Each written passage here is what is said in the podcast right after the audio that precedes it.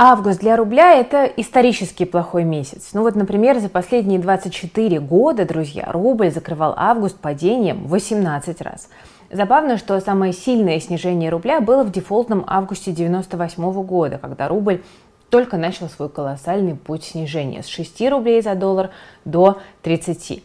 Так вот, в августе двадцать второго года в России тоже находится в состоянии дефолта, хотя и технического, который российская сторона не признает. Но кроме технического дефолта у рубля есть и другие причины к снижению, о которых я предлагаю немножко поговорить. С вами Кира Юхтенко, команда Invest Future. Давайте погружаться.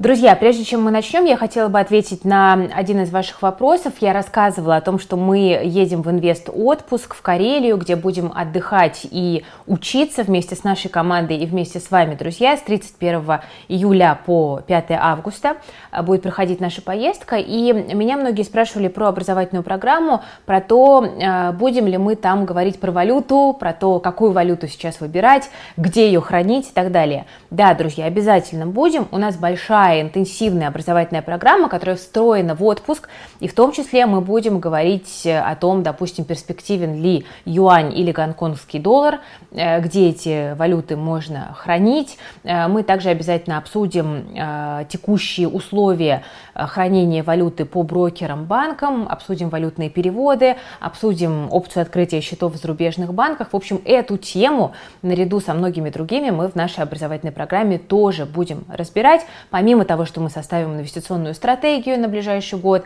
мы поговорим о том, какие мультипликаторы сейчас работают при выборе акций, мы поговорим о том, как составить надежный портфель из облигаций сейчас, ну и, в общем, и целом за вот эти шесть дней мы очень плотненько изучим все темы, которые нужны нам на новый, знаете ли, сезон двадцать два двадцать три, который вот у меня до сих пор психологически стартует в сентябре, хотя школу я закончила уже довольно давно. Вы еще можете присоединиться к нашей поездке в Карелию. У нас есть несколько мест, по ссылке в описании к этому видео вы найдете подробную программу туристическую, ну и также можете задать там все вопросы, которые вас интересуют, а мы с радостью ответим. Берем не всех, наши участники проходят отбор, потому что нам важно, чтобы у нас было адекватное, созидательное сообщество, которое друг друга зарядит позитивной э, энергией на новые свершения. Ссылка в описании, друзья. Давайте начнем с главного вопроса, которым каждый задался в начале ролика. Почему так получается, что рубль чаще всего падает в августе? Что этому способствует? Может быть, это просто какая-то магия? И вообще, возможно ли, что вот такая история повторится и в этом году? Вообще, учитывая, что большинство игроков на валютном рынке знают о исторически слабом августе, это выстраивает своего рода валютные ожидания или рублевые ожидания. И это хотелось бы отметить первым главным фактором в слабом августе, потому что рынок – это же настроение, это всегда наши ожидания. Второй момент, к сожалению или к счастью, в нем нет ничего необычного. Дело в том, что август – это также один из основных сезонных месяцев в туризме. И также сезонный месяц в снижении производственной активности из-за отпусков. То есть получается, что спрос из-за туризма на валюту растет, а из-за падения производства снижаются и экспортные поступления. Кроме того, из-за сезонности август – низколиквидный месяц, и колебания на рынках ощущаются острее. Но еще одним важным фактором является то, что в конце лета выплачиваются крупные дивиденды российским компаниям, и ранее полученную прибыль иностранные инвесторы конвертировали в доллар и уводили, что, естественно, негативно влияет на курс рубля. Добавим сюда сказанное выше, что август – это низколиквидный месяц, то есть данные конвертации крупных дивидендов будут чувствоваться на валютном рынке острее. Ну, а если говорить про магию, то на август или на последние дни июля приходилось много разных событий. Например, вот как ранее я уже говорила, дефолт в девяносто восьмом году, вооруженный конфликт России и Грузии в Южной Осетии две тысячи восьмого года и так далее.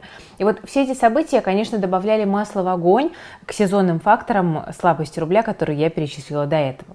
Будет ли этот август повторять судьбу всех остальных августов? Это хороший вопрос, но, выражаясь словами классиков, сейчас не все так однозначно. Давайте начнем с сезонности. Дело в том, что Россия попала под множество санкций, И из-за этого усложнились заграничные путешествия. Кроме того, из-за мирового роста цен выросли существенно туры за границу, в связи с чем мы уже наблюдаем падение турпотоков по привычным направлениям. Ну вот, например, в Турцию турпоток сейчас составляет семьдесят-восемьдесят процентов от объема прошлого года. Об этом говорят люди из всяких туристических ассоциаций. Растет внутренний туризм и туризм на более близкие страны СНГ, такие как Белоруссия, Армения, Киргизия, Абхазия. Ну и это тоже такой ярко выраженный тренд. Получается, что потребность россиян конвертировать рубли в тот же доллар, ну, конечно, пониже, да, в большинстве этих стран рубль в ходу. Учитывая валютные ограничения в стране, и с добычей реальной валюты тоже есть проблемы. Поэтому тут делаем себе пометку, что сезонный фактор туризма на рубль будет влиять хуже, чем во все остальные августы. Ну, кроме, наверное, две тысячи двадцатого года, потому что там были аналогичные, примерно похожие проблемы с заграничным туризмом, правда, другой природы. Следующий фактор – сезонное падение производства. Тут тоже промах, потому что этот фактор сегодня сложно оценить из-за падения импорта и все еще сильного экспорта. И это вносит, наоборот, свой вклад в укрепление рубля. Конвертация из валюты в рубли на высоком уровне из-за экспорта, а из рублей в валюту низкая из-за импорта, который попал под санкции. Ну, кстати, что в свою очередь не приносит пользы России из-за того, что сильный рубль снижает экспортные доходы страны и несет в бюджет меньше и меньше денег. Но, правда, правительство размышляет над мерами и даже спорит между собой, чтобы начать управлять курсом рубля для того, чтобы ослабить его в угоду доходам в бюджет и экспортерам. Исходя из этого фактора августа, мы можем с вами сделать вывод, что все зависит от способности правительства договариваться. Если договориться удастся, то рубль упадет.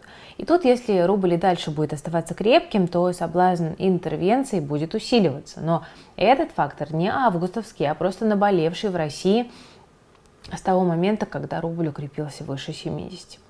Повлияет ли технический дефолт на рубль, как в девяносто восьмом? Пока нет никаких предпосылок к тому, что Россия банкрот, потому что Россия имеет деньги, но не имеет доступа к тому, чтобы расплатиться по долгам.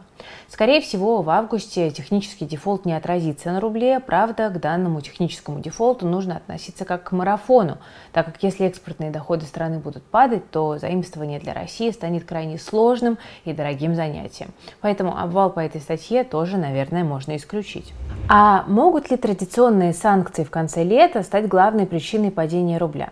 Вот тут опять я воспользуюсь классической фразой «не все так однозначно». Против России введено уже почти одиннадцать тысяч санкций. Это делает ее лидером по ограничительным мерам, ну и значит, страна к ним, кажется, просто привыкла. Только вдумайтесь в цифру, да, вот эту одиннадцать тысяч, среди которых есть и эмбарго. Введение дополнительных санкций рубль, кажется, уже мало напугает, так как падение импорта в стране снизило аппетит к валюте.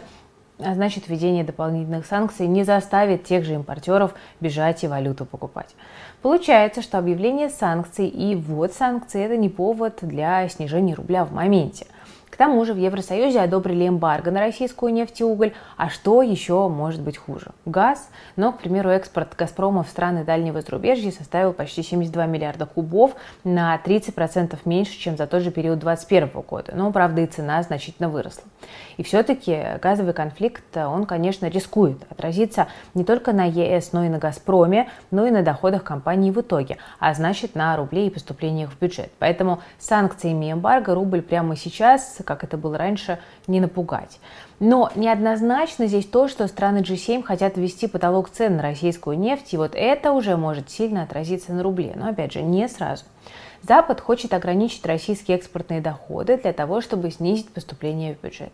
США уже заявляют, что провели удачные переговоры с Китаем и Индией, причем в четверг Министерству торговли Китая задали вопрос о потолке цен на российскую нефть, где министерство ответило, что вопрос сложен и предварительным условием для его решения является содействие мирным переговорам. Получается, что Китай, ну, реально не отвергает эту идею.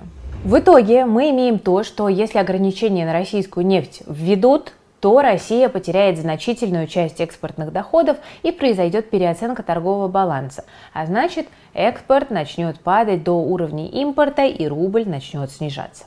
Падение экспорта снизит поступление в российский бюджет, и тут страна будет либо занимать дорого, ранее мы говорили о дефолте, либо печатать, чтобы не останавливать э, текущие расходы, сохранить. Но очередная неоднозначность ситуации в том, как Россия примет потолок цен на нефть. Согласится ли на это Россия? Так как если не согласится, то Россию будет ждать нефтяное эмбарго со стороны Европы, и перенаправить всю ранее поставляемую нефть в Европу на другие рынки невозможно, так как страны-импортеры же имеют тоже объемы, которые они могут принимать. И вот тут мы можем отнести всю эту историю с потолком цен к августовским факторам снижения рубля. Правда, падение будет ограниченным. Разговоров о потолке цен много, и это постепенно учитывается в цене. Обратите внимание, друзья, на то, как изменилось поведение рубля. Все то, что раньше влияло в августе на курс национальной валюты, практически не влияет, а если и влияет, то очень ограничено. Скорее всего, это главный тезис в сегодняшнем видео, а не сама стоимость рубля. Экономика России, российская валюта, российский фондовый рынок, жизнь в России меняются, и можно это как раз отнести к той самой структурной трансформации, которую нам обещали в высших эшелонах. Ну а закончить, друзья, я хотела бы не августовскими факторами влияния на рубль, а макроэкономическими. Банк России продолжает свою мягкую монетарную политику, а в правительстве говорят о слишком крепком рубле. Но все это происходит на фоне того, как ведущие мировые центробанки, наоборот, ужесточают свою денежно-кредитную политику, и это ведет к сильному удорожанию доллара к основным валютным парам. В теории это может оказывать хоть и совсем слабое, но все же понижающее влияние на рубль, даже, может быть, едва заметное, но вы должны знать о том, что расхождение в денежно-кредитных политиках есть, и доллар является в мире сейчас сильнейшей и надежнейшей валютой относительно других. Это я вам говорю на случай того, что диверсификация рисков в рубле из-за будущего давления на экспортные доходы сейчас выглядит, в принципе, удачной идеей. Кроме того, падение цен на нефть так или иначе будет снижать нефтяные доходы России, а страна и так продает нефть с дисконтом примерно в тридцать долларов от марки Brent, то есть где-то примерно по семьдесят-восемьдесят долларов за баррель при стоимости нефти Brent сто — сто пять. Крепкий рубль еще сильнее снижает доходы от продажи нефти, а значит, более глубокое падение нефти будет еще сильнее давить на правительство в том, чтобы вмешаться в курс. Ну, э, будьте внимательны, друзья, к тому, что рубль, да, силен, но будущее туманно. И мы предполагаем, что в скором времени рубль все-таки начнет свое падение. Но, правда, предыдущие августовские факторы на валюту в текущий момент э, перестали фактически влиять. Наверное, это мы можем с вами признать. И знаете, друзья, хочу добавить еще один момент. Мы пытаемся, конечно, анализировать факторы экономические, но экономика и политика, они все-таки идут под руку, как бы нам это, может быть, не, не нравилось. И надо понимать, что почему часто в августе рубль падает. Да потому что именно в августе часто принимаются какие-то решения, которые нужно принять, чтобы как можно меньше людей в них вовлеклось. Август – время, когда все разъехались, кто по заграницам, кто по каким-то турпоездкам, кто уехал на дачу, и там у многих, знаете ли, интернет слабый, и телевизор тоже не показывает, кроме, может быть, одного канала. Да? И вот на этом фоне, ну, как бы понятно, что какие-то вещи совершить, не привлекая к ним излишнего внимания, намного проще. Это касается, кстати, многих стран мира. Ну и вот если мы говорим о рубле конкретно, то здесь просто надо понимать, что в августе возможны самые разные сюрпризы с разных сторон, и это тоже стоит держать в голове как один из возможных факторов волатильности на валютном рынке. Друзья, у меня на этом сегодня все. Спасибо за внимание. С вами была Кира Юхтенко, команда проекта Invest Future. Берегите себя и свои деньги. Всем пока.